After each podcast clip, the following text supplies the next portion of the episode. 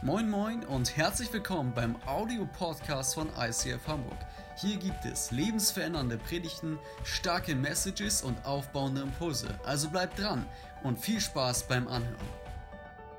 Ulf Bastian in the house. Was für eine mega Ehre, dass du heute am Start bist als Guest Speaker. Naja, und so richtig Guest Speaker, das passt eigentlich gar nicht, weil für mich bist du echt so ein richtiger Kollege und Freund geworden in dieser Stadt. Von Tag eins hast du mich willkommen geheißen hier in dieser Stadt als Kirchengründer. Du selber hast eine wunderbare Kirche. Früher hieß sie Elem Sternschanze, unterdessen heißt sie Doc 1 Kirche. Aber das ist nur der Name. Das Herz bleibt das gleiche. Und dieses Herz, das trägst du mit deiner Frau so tief für diese Stadt, für die Menschen in dieser Stadt. Ulf, ich feiere dich, ich feiere deine Ehrlichkeit, dein Brennen für Jesus. Und ICF Hamburg, lass uns dem Ulf jetzt ein Zuhause bieten und ihn willkommen heißen mit der Art, die wir über alles lieben. Rastet aus, gebt ihm den krassesten Applaus in drei, zwei, eins. Yes! Come on!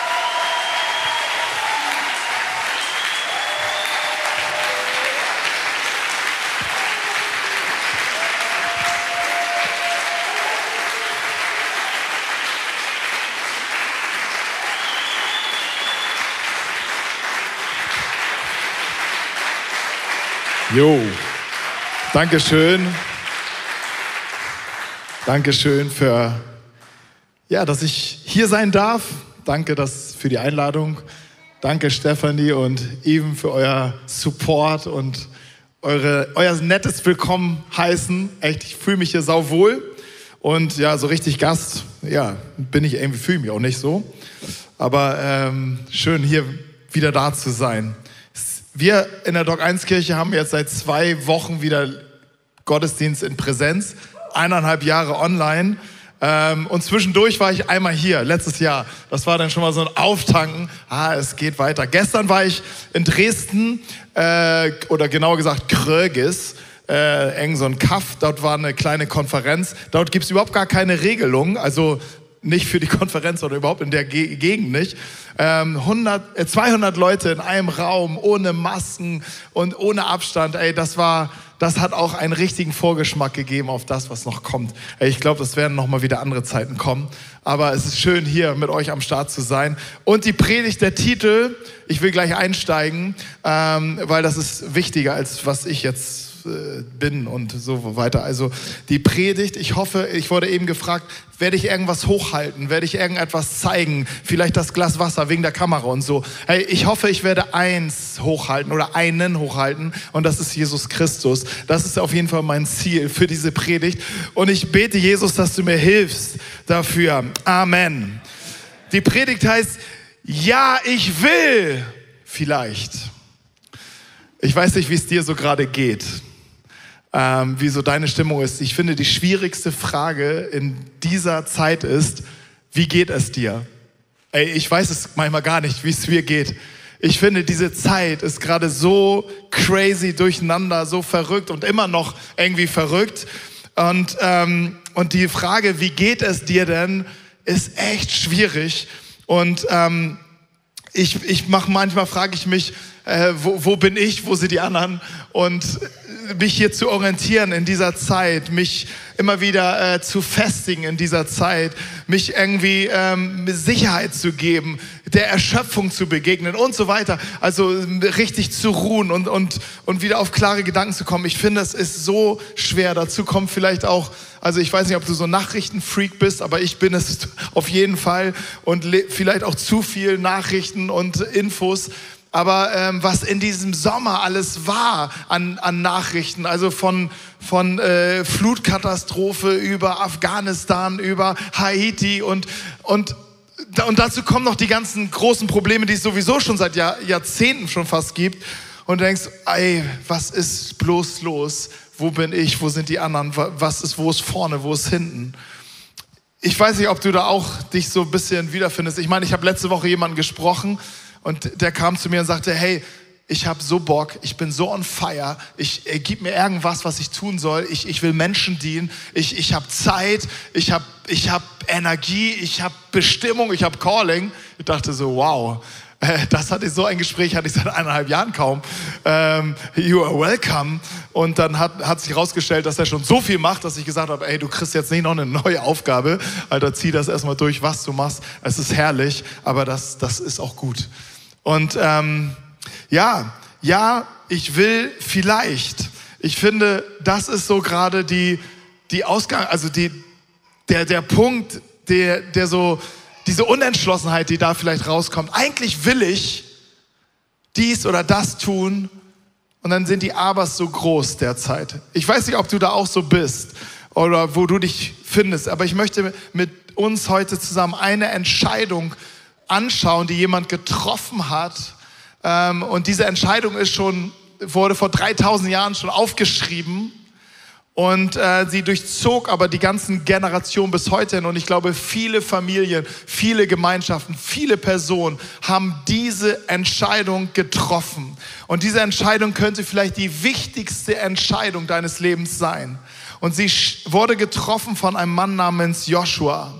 Joshua ist ein, äh, ein, ein Nachfolger, der Nachfolger von Mose gewesen. Mose, der große Mann Gottes, der diese gewaltige Berufung und Bestimmung auf sein Leben hatte, das Volk Gottes ähm, aus, dem, aus Sklaverei herauszuführen und dann ins verheißene Land zu bringen, in ein Versprechen Gottes hineinzuführen. Also Mose war der, der Big Player und Joshua war seine rechte Hand und wurde sein Nachfolger. Ist auch eine, eine Wahnsinnsbiografie, die man echt, die sich lohnt zu studieren. Und am Ende seines Lebens, am Ende, die letzten Tage, im Kap letzten Kapitel, was er aufgeschrieben hat, schreibt er folgendes, Joshua 24, 15, der letzte Teil. Ich aber und mein Haus, wir wollen dem Herrn dienen. Ich aber und mein Haus, wir wollen dem Herrn dienen. Und diese Entscheidung, mit dieser Entscheidung möchte ich mal ein bisschen heute Morgen arbeiten und dich inspirieren. Ich, vielleicht, ich kann mir vorstellen, dass es zwei Reaktionen gibt in dir. Einmal, ja, ich, das will ich auch, kein Thema. Natürlich will ich dem Herrn dienen. Oder wenn du damit nicht so vertraut bist, sagst du vielleicht, äh, was, wie, wem, ich habe gar kein Haus, was soll das? Ähm, ja, lass uns das mal einkreisen. Vielleicht können wir auch mit unterschiedlichen Hintergründen da andocken. Erstmal ist es ja eine straight Entscheidung, zu sagen, ich aber, ich und mein Haus, wir wollen dem Herrn dienen. Aber woher kommt diese Entscheidung? Woher, woher kommt, woher kommt er gerade? Und das ist ganz wichtig, wenn wir Bibel lesen, können wir hier nebenbei mal lernen, dass wir nicht immer nur einfach nur einen Vers raushauen und den uns auf dem Arm tätowieren und denken, ey, das ist total geil. Ich und mein Haus, wir wollen dem Herrn dienen. Und dann machst du aus dem Haus natürlich noch so, so ein Haus mit so einem, so Nikolaushaus und das ist geil. Ähm, Hey, das ist manchmal zu wenig und das führt manchmal in die Sackgassen. Bibel muss immer gelesen werden im Kontext, Kontext, Kontext. Du musst wissen, was steht vorher, was steht hinter. Hey, so ein Vers kann dich mal segnen, aber wenn, er, wenn du ihn sacken lassen willst, dann, dann ist es ganz wichtig, die, den Kontext zu verstehen. Den Kontext zu verstehen in dem Fall, in welchem Kontext hat er das überhaupt gesagt? Wie ist er eigentlich überhaupt zu dem Entschluss gekommen? Und warum trifft er so einen straighten Entschluss am Ende seines Lebens, wenn eigentlich nur noch seine Beerdigung, das ist nämlich das nächste Thema, eigentlich Thema ist? Ähm, also so viel Zeit zum Dienen war da gar nicht mehr. Und deshalb, ähm, ja, wie, vielleicht entdecken wir etwas, wie wir in einer Zeit, wo wir vielleicht auch sagen in unserer Beziehung zu Gott, ja, ich will eigentlich, aber, aber, da ist so viel dazwischen gekommen. Ich habe in meiner Beziehung zu Gott auch Orientierung verloren. Ich habe da auch den Weg verloren. Ich weiß gar nicht, wo ich, äh, wo, wo, wo ich gerade da und bin. Ich, ich habe Halt verloren. Wie können wir da hinkommen, dass wir vielleicht eine straight Entscheidung wieder treffen können, wie Joshua sie getroffen hat? Und deshalb der Kontext, und ich lese mal ab Vers 13 bis Vers 15, und dann schauen wir uns das mal an. Und ich gab euch ein Land, spricht Gott, um das du dich nicht gemüht hattest, und Städte, die ihr nicht gebaut hattet, und in denen ihr nun doch wohnt. Von Weinbergen und Ölbäumen, die ihr nicht gepflanzt habt, esst ihr. So fürchtet nun den Herrn und dient ihn in Aufrichtigkeit und Treue. Und tut die Götter weg, denen eure Väter jenseits des Stroms und in Ägypten gedient haben, und dient dem Herrn. Ist es aber übel in euren Augen, dem Herrn zu dienen, dann erwählt euch heute, wen ihr dienen wollt. Entweder den Göttern, den eure Väter gedient haben, als sie noch jenseits des Stroms waren, oder den Göttern der Amoriter, in deren Land ihr heute wohnt. Ich aber und mein Haus, wir wollen dem Herrn dienen. Und ich sehe hier zwei große Themen, die wichtig sind, in einem Prozess zu kommen, um wirklich am Ende eine straight Entscheidung treffen zu können.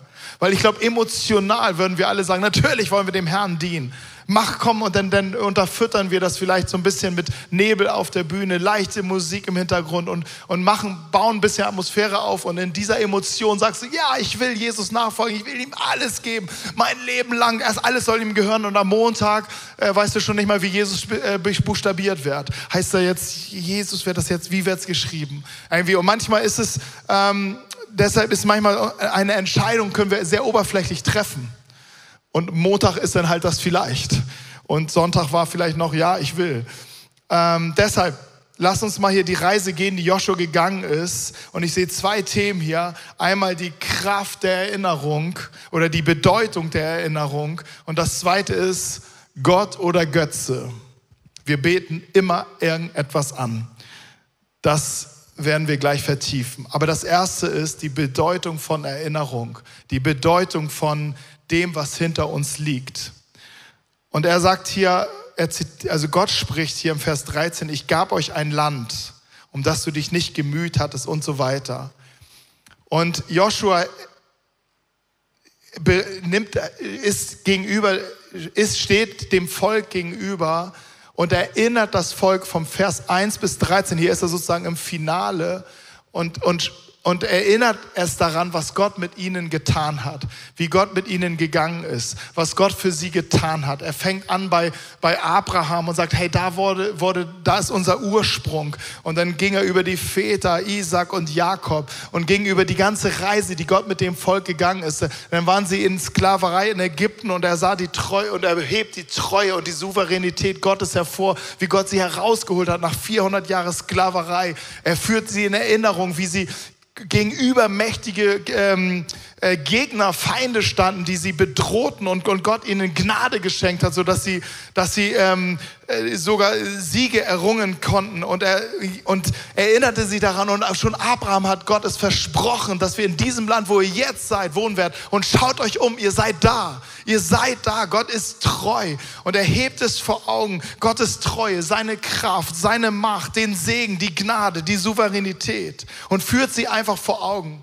Und das ist so ein wichtiger Punkt. Manchmal, wenn du in so einem Moment bist, wo du vielleicht nicht weißt, wo ist vorne und wo ist hinten, wo ist eigentlich mein Glaube, was ist eigentlich mein Glaube, wo du vielleicht den Halt verloren hast, ist das ein wichtiger erster Ansatzpunkt. Nicht in Emotionen, sondern wirklich in, in Wahrheit Wahrheiten Gottes, was hat Gott getan und nicht für, hier ist es eine sehr persönliche Geschichte. Es sieht zwar, liest sich zwar wie ein Geschichtsbuch, aber es war das Volk Gottes, es war ihre Geschichte. Sie haben es mit Gott erlebt. Und wenn du dich erinnerst, geht es nicht darum, dass du dich daran erinnerst, was Gott mit Israel getan hat, sondern was hat Gott mit dir getan? Was hat er in deinem Leben getan? Und da braucht es manchmal Zeiten der Reflexion, wo du dich vielleicht mal hinsetzt, ins Café, ins ICF-Café setzt oder ins, in den Wald gehst oder sonst wo und einfach dir, dir Zeit nimmst. Und du kommst nicht darum, einfach dir Zeit zu nehmen und zu überlegen, Gott, was hast du in meinem Leben getan? Ich persönlich, ich muss mir das aufschreiben. Ich weiß, was Gott in meinem Leben getan hat. Aber ich, wenn ich in solchen Momenten festhänge, ich muss mir es aufschreiben. Ich muss mir es vor Augen führen. Und ich muss, ich fange dann an, Gott zu danken dafür. Okay, Gott, was, auch wenn ich jetzt meinen Ist-Zustand nicht verstehe, aber wenn ich zurückschaue, sehe ich dich, sehe ich deine Kraft. Du hast mich herausgeholt, du hast mich rausgeholt aus, aus Alkohol und aus, aus ganz Abhängigkeiten, aus Süchten. Du hast mich rausgeholt aus Gewalt. Du hast mich rausgeholt aus diesen Dingen. Du hast mein Herz verändert. Du hast, mein, du hast mir gezeigt, wie, wie es ist, wenn du segnest. Ich konnte schmecken und sehen, wie gut du bist. Ich, ich durfte erleben, wie der Himmel auf die Erde kommt. Und all das, ich hole es mir vor Augen. Ich vergegenwärtige es mir. Ich habe Dinge, die, die Probleme, die, die Hoffnung, hoffnungslos waren. Gott, du hast sie wunderbar gelöst. Und das ist erstmal ein Riesenschatz. Ich mache eine Schatzkiste der Erinnerung auf und ich schaue mir diese Dinge an. David macht es ähnlich. Der, der König David, er war auch in einem Loch, in einem emotionalen, depressiven Loch. Und er sagt im Psalm 103, preis den Herrn meine Seele und all mein Inneres seinen heiligen Namen. Er spricht zu sich, preis ihn. Und er sagt, er preis dem Herrn meine Seele und vergiss nicht, alle seine Wohltaten. Vergiss nicht, was Gott für dich getan hat. Hey, das ist so wichtig. Das ist ein Schatz. Es ist eine, da ist eine Kraft drinne, um wieder Ordnung, innere Ordnung aufzubauen in unserem Leben. Es geht nicht darum, in unseren Erinnerungen zu hängen zu bleiben. So nach dem Motto, früher war alles besser. Da haben wir richtig tolle Lieder gesungen. Aber jetzt dieses Ganze, das, da komme ich gar nicht mehr klar. Darum geht es überhaupt nicht. Aber es gibt Momente in unserem Leben, wo wir den Schatz der Erinnerung öffnen und sie rausholen und uns, uns, uns anschauen und sagen, okay, das ist mein Gott, das hat er in meinem Leben getan. Das ist das, was ich erleben durfte. Das kann so eine Kraft sein, um sich wieder zu orientieren. Wir sind auf dem Weg, eine straighte Entscheidung zu treffen. Und das ist ein erster Schritt, wieder um Ordnung zu schaffen und zu sagen, okay, Gott, das bist du bis heute in meinem Leben gewesen. Jetzt sind vielleicht Sachen da, die kann ich nicht verstehen verstehen. Jetzt ist vielleicht eine Krankheit da, die kann ich nicht verstehen. Jetzt ist vielleicht eine Jobsituation da, die kann ich nicht verstehen. Jetzt ist vielleicht eine Not da, die kann ich nicht verstehen. Aber bis heute sehe ich hier eine, eine Linie, die macht mir Mut, die mache ich Vertrauen, die macht mir, da, da, da schöpfe ich Vertrauen draus. Und das ist der erste Punkt. Und eigentlich könnte man sagen, okay, Joshua, super, hol, hol die Band auf die Bühne, lass uns jetzt, jetzt, jetzt können wir aber hier mit Nebel und Licht bisschen dunkler und bisschen langsame Musik und bisschen wieder, lass uns mal aufstehen, lass uns nach vorne kommen, lass uns mal werken. Aber Joshua reagiert jetzt hier ganz anders. Er macht, er schmeißt die Band von der Bühne, macht das Saallicht an und, und, und, und gibt einen Knall und sagt, und jetzt habe ich aber noch einen für euch, weil die Erinnerungen, sie reichen jetzt nicht. Sie erreichen nicht, eine gute Entscheidung zu treffen. Und er kommt mit diesem Götzending. Und ich habe gedacht, ey, Joshua, really? Musst du jetzt hier so ein Fass aufmachen, so ein Götzendienst? Also ähm, ich habe mich auch gefragt, ja, kann man da überhaupt heute noch drüber reden? Also Götzen, was sind denn Götzen? Haben wir überhaupt noch Götzen in unserem Leben und so weiter? Aber aber er, er macht quasi aus einem wunderbaren die Stimmung war wunderbar gut. Die Leute waren wieder alle auf, auf, ein, auf einer Seite und wussten, okay, Gott, du hast das getan. Ja, wir erheben dich, wir preisen dich. Komm, jetzt treffe ich eine Entscheidung. Und er macht das Saallicht an und, und stellt sich vor dir und schaut dich an und sagt über eines, bevor du dich jetzt entscheidest, reden wir jetzt nochmal über deine Götzen in deinem Leben, bevor wir dann zu einer Entscheidung kommen. Völlig unromantisch. Ich glaube, er wäre, also, so, er dürfte bestimmt kein Gottesdienstleiter sein. Äh, das ist, killt die Atmosphäre. Aber Joshua ist schon am Ende seines Lebens. Er ist ein weiser Mann. Und er hat schon viele Herzensentscheidungen gesehen. Er hat schon viele Ja's gesehen, die am Montag vielleicht wurden. Er hat es schon in seinem ganzen Volk gesehen. Er hat sein Volk gesehen, wie Mose ähm, eine ganz besondere ähm, Ruf hatte. Er ist auf, dem, auf einem Berg gegangen und ist Gott begegnet. Joshua war äh, in der Nähe.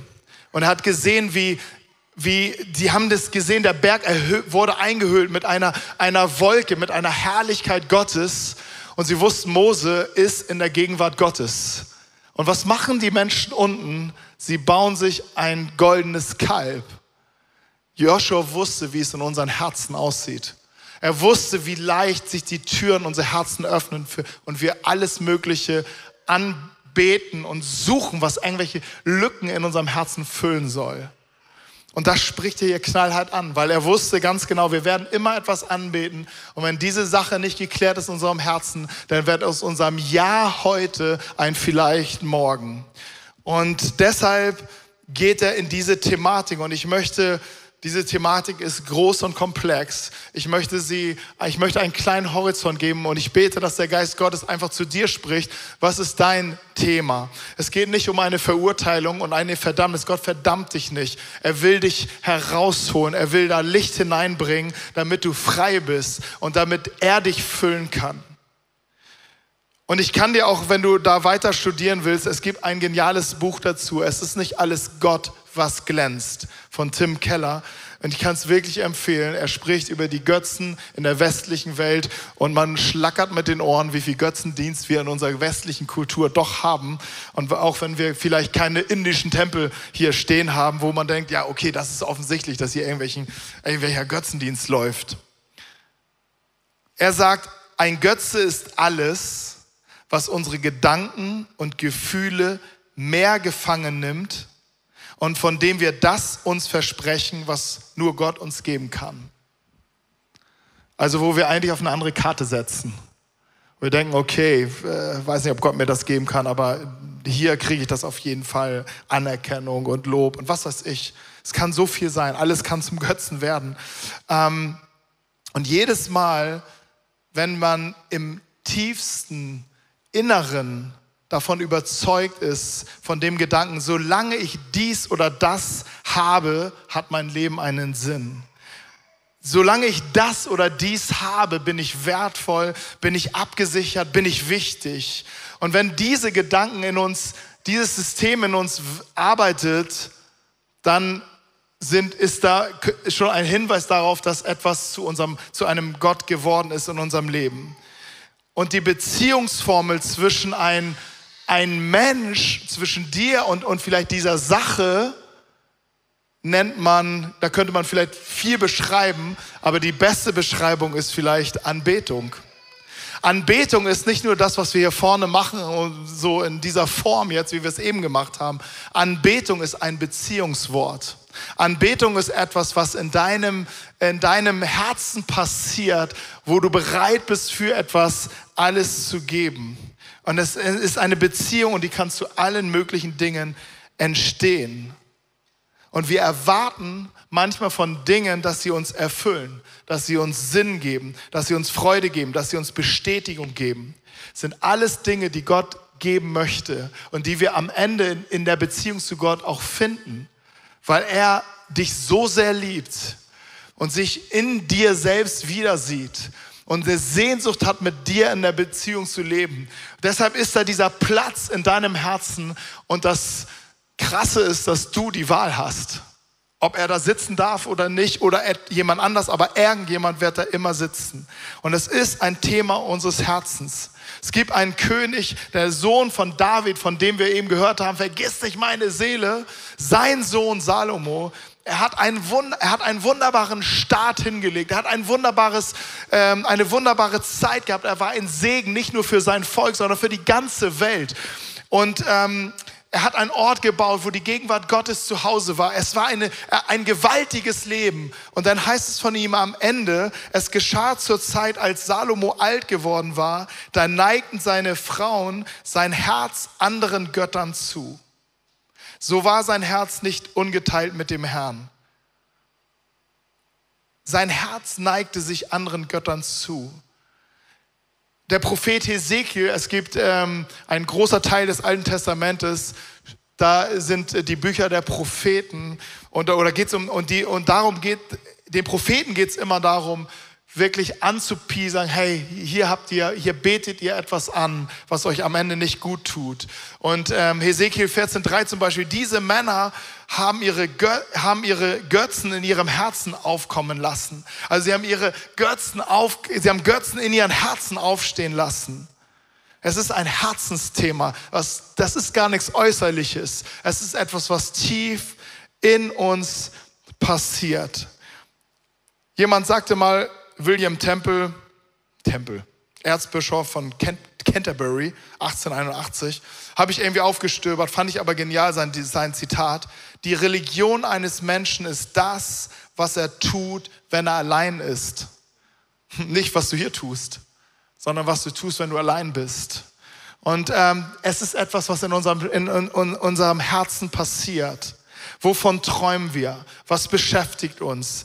Was, ist, was sind unsere regelmäßigen Vorstellungen? Was geht uns immer und immer und immer und immer wieder durch den Kopf? Wo, Dinge, wo wir uns zurückziehen, Dinge, die uns vielleicht Trost spenden sollen, die, Dinge, die uns vielleicht Freude machen sollen. Wofür gebe ich mein Geld aus? Wofür, wofür, wofür lebe ich unter der Woche? All das sind, sind, lohnt sich einmal anzuschauen und mal zu skalieren, zu sagen, ey, Jesus, ist da etwas dabei, was eigentlich deinen Platz eingenommen hat? Weil Jesus greift diesen, diesen Gedankenweg auf, wenn er sagt, wo dein Schatz ist, also wo all das ist, was dir wichtig ist, da wird auch dein Herz sein. Du wirst dem folgen. Und ähm, die Frage ist, wie können wir die, die Götzen in unserem Leben, die vielleicht so einen hohen Stellenwert genommen haben, wie können wir sie ersetzen? Wie können wir, wie können wir sie loswerden? Und meine Theorie ist, wir müssen diesen Götzen einen langsamen Tod herbeiführen. Ich meine, wir wollen manchmal ganz schnell, Jesus ist in unserem Leben und dann wird alles aufgeräumt von einem Tag auf den anderen. Ich bin ein neuer Mensch. Manchmal sagen wir das auch so. Aber es ist doch eher ein Prozess, dass in uns Dinge erneuert werden. Und wir brauchen sehr viel Geduld mit uns. Du brauchst viel Geduld mit dir. Und ich möchte dir sagen, hey, Gott hat auch viel Geduld mit dir. Er, er liebt dich. Er ist treu. Er ist an deiner Seite. Er ist nicht verzweifelt über dein Leben. Und dennoch hat er, sein, hat er eine ganz klare Agenda für dein Leben, alles rauszuschmeißen, was einfach dir am Ende nicht gut tun, weil die Götzen äh, oder diese, diese, diese, an, diese Dinge werden uns am Ende ähm, nicht freier machen, sondern sie werden am Ende uns viele Probleme machen. Und einen Hinweis, wie wir sie ersetzen können, finden wir in Kolosserbrief. Paulus greift auch diesen Gedanken auf und sagt, Kolosser 3, Vers 5, tötet nun eure Glieder, die auf der Erde sind Unzucht, Unreinheit, Leidenschaft, böse Begierden, Habsucht, die Götzendienst sind. Und er spricht hier von einer sehr radikalen, eine radikale Ausrede, tötet diese Dinge. Aber wie? Ja, wie soll ich das machen? Das sind ja Dinge, die da kann ich ja nicht mit dem Messer in meinem Herz oder irgendwie, weil das in meinem Herzen ist. Äh, da kann ich nicht gegen die, was, kann ich mir nie, keine Kugel in den Kopf setzen. Also wie mache ich das, dass der so tief liegt und etwas auf einer ganz anderen Ebene ist? Und er gibt auch den Hinweis, nämlich die Verse vorher. Wenn ihr nun Kolosse 3, 1 bis 4. Wenn ihr nun mit dem Christus auferweckt worden seid, das heißt, wenn ihr an Christus glaubt, wenn ihr mit ihm lebt, wenn ihr mit ihm unterwegs seid, wenn ihr, wenn ihr eigentlich in ihm geborgen seid, dann sucht ihn, sucht, was droben ist, sagt er. Da, wo Christus ist, sitzen, sitzen zur Rechten Gottes, sind auf das, was droben ist, nicht auf das, was auf der Erde sei, ist. Denn ihr seid gestorben und euer Leben ist verborgen mit dem Christus in Gott. Und worauf Hinweis ist, hey, wenn du Christ bist, wenn du an Jesus glaubst, trainiere dir einen Blick an, der nach oben geht, sagt er quasi. Was meint er damit? Orientiere dich drauf, wer auf Jesus ist. Schaue auf Jesus. Unser Glaube, er kommt davon, dass wir auf Jesus schauen, auf Jesus sehen. Ähm, in Römerbrief heißt es, dass der Glaube aus dem Hören kommt, aus dem Hören der, aber was hören wir? Wir hören über Jesus, wer Jesus ist, was Jesus für uns getan ist. Und Luther sagt an einer Stelle, wir müssen jetzt lernen, mit den Ohren, wo wir hören, zu sehen. Und Gott möchte, dass wir, er möchte uns einladen über das, was wir hören über Jesus, dass wir anfangen, ihn mehr und mehr zu sehen. Wenn wir über Jesus hören, werden wir mehr und mehr sehen. Das meint Paulus, wenn er sagt, schaut auf das, was droben ist. Hört auf ihn, schaut euch ihn, nehmt euch Zeit für Jesus, nehmt euch Zeit mit ihm, Zeit zu verbringen. Und aus diesem Blick wird Leben kommen. Aus diesem Blick auf Jesus wird Leben kommen. Denn aus diesem Blick, es ist ein Blick der Anbetung und du wirst immer anbeten und es ist, du gehst in einen, einen Moment rein, wo du Jesus anfängst anzubeten und ihm den Platz zu geben. Unser Leben heißt es, ist verborgen mit ihm in Gott. Und auch hier dran sich zu erinnern, das hatten wir ja so, die Kraft der Erinnerung, zu erinnern, was Jesus mir versprochen hat. Er will dich erfüllen. Er sagt, hey, ich gebe dir Freude im Überfluss. Ich gebe dir Leben im Überfluss. Ich gebe dir Frieden. Ich gebe dir Segen. Ich bin dein Versorger. All das spricht er. Ich bin der, ich bin der Herr und dein Arzt. Ich bin für dich. Ich bin der, der dich erlöst hat. Ich bin der, der für dich dein Leben gegeben hat. All das spricht er in dein Leben hinein. Und in diesem Moment fangen wir an, unseren Fokus weg von bestimmten Dingen auf ihn zu richten, zu stabilisieren. Und hier passiert etwas Entscheidendes, dass, ähm, dass die Kraft und die Macht anderer Dinge schwindet. Und wir brauchen ein bisschen Geduld mit uns. Hey, ich bin auch schon lange im, im Geschäft und ich bin auch nicht da, wo ich vielleicht denke, sein, sein zu sollen und trotzdem ruhig in Jesus Christus. Und habe gelernt, mit mir Geduld zu haben, weil er mit mir Geduld hat. Ich, ich soll kein, manchmal, ich hatte auch schon Phasen in meinem Glaubensleben, da war, hatte ich so eine geistliche Peitsche hinter mich. Ich muss mehr diszipliniert sein, ich muss mehr dies sein, ich muss mehr das sein. Es hat mir nicht gut getan, hat meine Beziehung zu Gott nicht gut getan, weil er, es ist nicht seine Peitsche. Aber Zeiten zu nehmen, auf ihn zu schauen, sind, sind eigentlich wirklich der, der, der Weg, dass Glaube sich aufbaut. Habe Geduld mit dir selber und ähm, auf diesem Weg und Vertrauen und bleib immer und immer und immer wieder dran. Wenn du sagst, Alter, ich bin, ich komme hier gar nicht raus, möchte ich dir zusprechen, hey, ähm, gib nicht auf. Ich war, am, ich war an diesem Wochenende mit, ich weiß nicht, ob ihr den kennt, David Pierce zusammen, ähm, Steiger Mission, No Longer Music, schon ewig lange im Geschäft, der Mann. Und ähm, der ist befreundet mit dem Brian Welch von Korn. Und ähm, der hat mir jetzt gerade erzählt, dass der Brian hat sich bekehrt und ich weiß nicht, wenn du kannst ja mal googeln, er, wo er herkommt. Ähm, und natürlich hat er ein neues Leben. Jesus ist in sein Leben gekommen, aber er brauchte acht Jahre lang, um von seiner Sucht und von seinen von seinen ganzen Problemen wirklich loszukommen. Acht Jahre lang brauchte er Zeit um, und Kampf und dranbleiben und wieder aufstehen und wieder das Gebet suchen, um wieder Zeit nehmen, Reflexion und wieder auf Klausur gehen und wieder auf Entzug gehen und wieder und wieder und wieder, bis er dann wirklich durchgebrochen ist. Und das war so eine Gnade, dass er Menschen um ihn hatte, die gesagt haben, bleib dran. Nicht so, ey, du hast es nicht geschafft, okay, dann was, war deine Bekehrung auch nicht echt. Nein, die haben Leute an ihn geglaubt und die Leute brauchen wir in solchen Phasen. Aber Gott möchte dich in Freiheit führen. Und Joshua ist diesen Weg gegangen. Er sagte am am Ende, ich und mein Haus, wir wollen dem Herrn dienen. Er sagte, wählt jetzt. Ihr habt die Erinnerung vor Augen gehabt, wer, was Gott getan hat. Ich habe euch auch vor Augen geführt, was in eurem Herzen passieren kann. Wie leicht es sich öffnet für alles Mögliche und dass aus einem heutigen Jahr ein morgiges vielleicht wird. Aber ähm, reflektiert es, lasst Gott doch noch mal hinein. Aber ich habe meine Entscheidung schon getroffen. Ich habe meine Entscheidung getroffen und sage, ich und mein Haus, wir wollen dem Herrn dienen.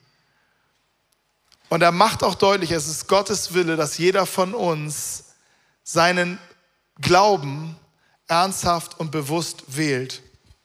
Jeder Einzelne. Und wir müssen es jedes Mal. Ich weiß nicht, ob du verheiratet bist oder vielleicht gerade verheiraten willst, aber dein Ja am Traualtar reicht nicht für 50 Jahre Ehe. Sorry.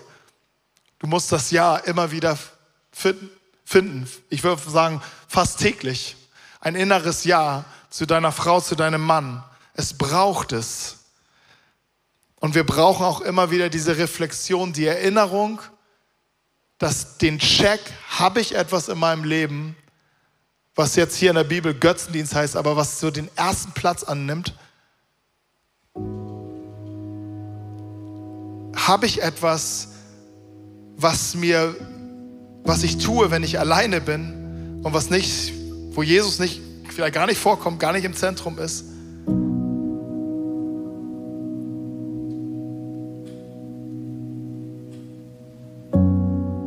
Und aus diesem bewussten Moment dann sagen, ja, ich gebe dir alles. Jesus, ich danke dir für das, was du in meinem Leben getan hast.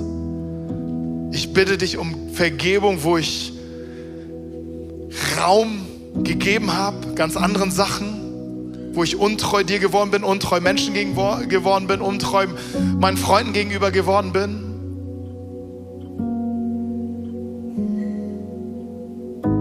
Ich entscheide mich, aus, dem, aus der Dunkelheit hier wieder ins Licht zu gehen. Und aus dieser Entscheidung heraus treffe ich wieder, ich, ja, ich und mein Haus, wir wollen dem Herrn dienen. Und ich möchte für dich beten. Ich weiß nicht, wo du hier stehst. Ich möchte deine Erinnerung segnen Und ich möchte Gott beten, dass er dieses Saallicht anmacht und komm, wir machen mal ein bisschen Licht in deinem Leben und wir schauen uns mal Dinge an. Nicht um dich zu verdammen, nicht um dich bloßzustellen. Es passiert auch in deinem Herzen, aber um dich in Freiheit zu führen. Und Vater, ich danke dir, dass du ein Gott bist, der für uns kämpft, der uns liebt, bedingungslos. Ich danke dir, dass du an unserer Seite bleibst. Wie viele Leute haben wir schon fallen gelassen?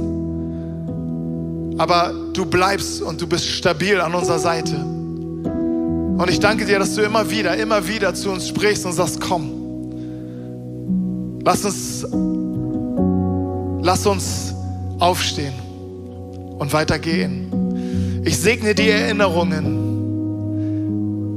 Ich danke dir für jede einzelne Geschichte, wo, die du schon geschrieben hast hier in diesem Raum. Jede einzelne Biografie, die du schon geschrieben hast.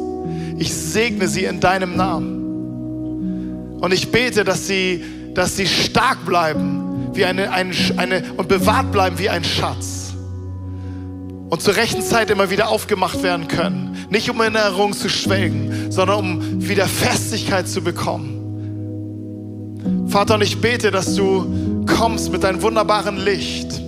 Und dort, wo wir Täuschungen, dort, wo wir Lügen, dort, wo wir wie du hier sagst, Götzen auf dem Leim gegangen sind, wo wir schon längst jemand anderen anbeten neben dir und du sagst, hab keine Götter neben mir, das funktioniert gar nicht. Ich bete, dass du das offenbarst. Sei es Sorgen, sei es Ängste, sei es Erfolg, sei es Karriere, sei es Schönheit, egal. Alles kann Götzen werden und ich bete, dass du das in dein Licht stellst und dass du Gnade schenkst, diese Dinge zu vernichten in Jesu Namen. Ich möchte jede Entscheidung segnen, die sagen kann mit Joshua, ich und mein Haus, wir wollen dem Herrn dienen. Amen. Amen. Amen.